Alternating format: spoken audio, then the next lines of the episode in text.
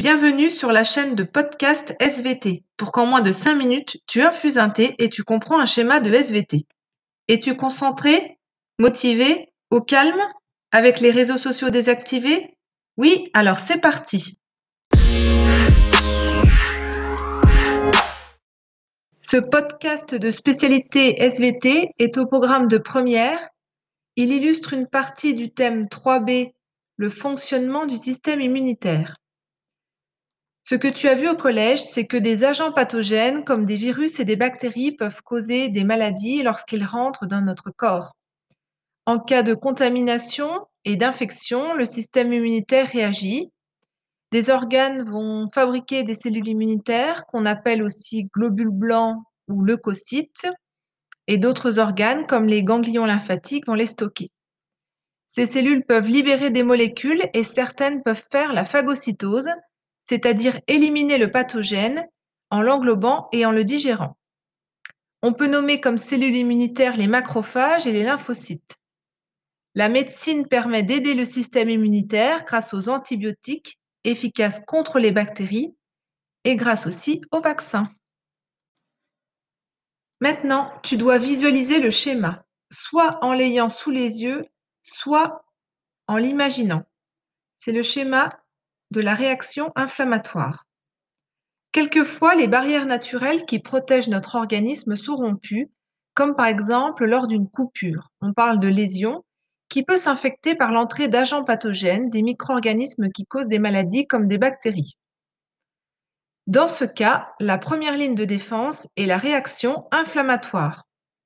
Au niveau du tissu anormal, des leucocytes, donc des globules blancs, vont se concentrer comme les macrophages les mastocytes, les granulocytes et les cellules dendritiques. Ces cellules ont souvent un cytoplasme volumineux avec des vésicules qui contiennent des granules et aussi ils peuvent avoir des prolongements cytoplasmiques. Ces cellules vont détecter les agents pathogènes grâce aux récepteurs situés sur leur membrane. Les motifs reconnus du pathogène sont nommés PAMP. Grâce à cela, des médiateurs chimiques vont être produits par les cellules immunitaires comme l'histamine, les prostaglandines et les cytokines. Ces molécules vont permettre la vasodilatation, c'est-à-dire l'augmentation du volume du capillaire, et augmenter sa perméabilité localement.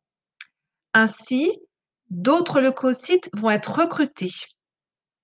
Ces nouvelles cellules immunitaires vont pouvoir traverser la membrane des capillaires par diapédèse. Les signes de l'inflammation vont alors se développer. Les quatre symptômes sont la rougeur, la chaleur, la douleur et le gonflement. Les macrophages, les granulocytes et les cellules dendritiques sont des phagocytes. Ce sont des globules blancs qui peuvent faire la phagocytose c'est-à-dire éliminer l'agent pathogène en l'englobant et en le digérant. Ces étapes de la réaction inflammatoire sont opérationnelles dès la naissance et pour tous les êtres vivants pluricellulaires. Elles interviennent en cas d'entrée d'un agent pathogène extérieur, mais aussi elles peuvent s'activer en cas de mal interne comme un cancer. La réaction inflammatoire est une caractéristique de l'immunité innée.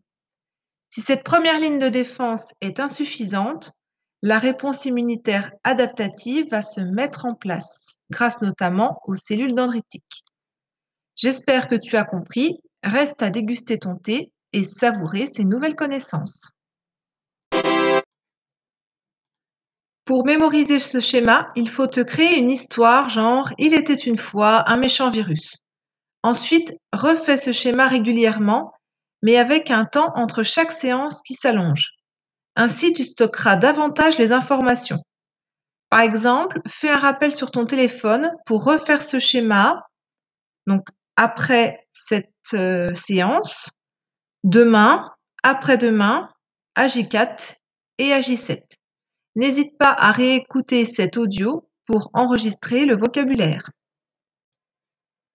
Des documents qui illustrent ce sujet sont disponibles sur les fiches TP vues en classe et tu peux aussi visionner les vidéos du site Canopé.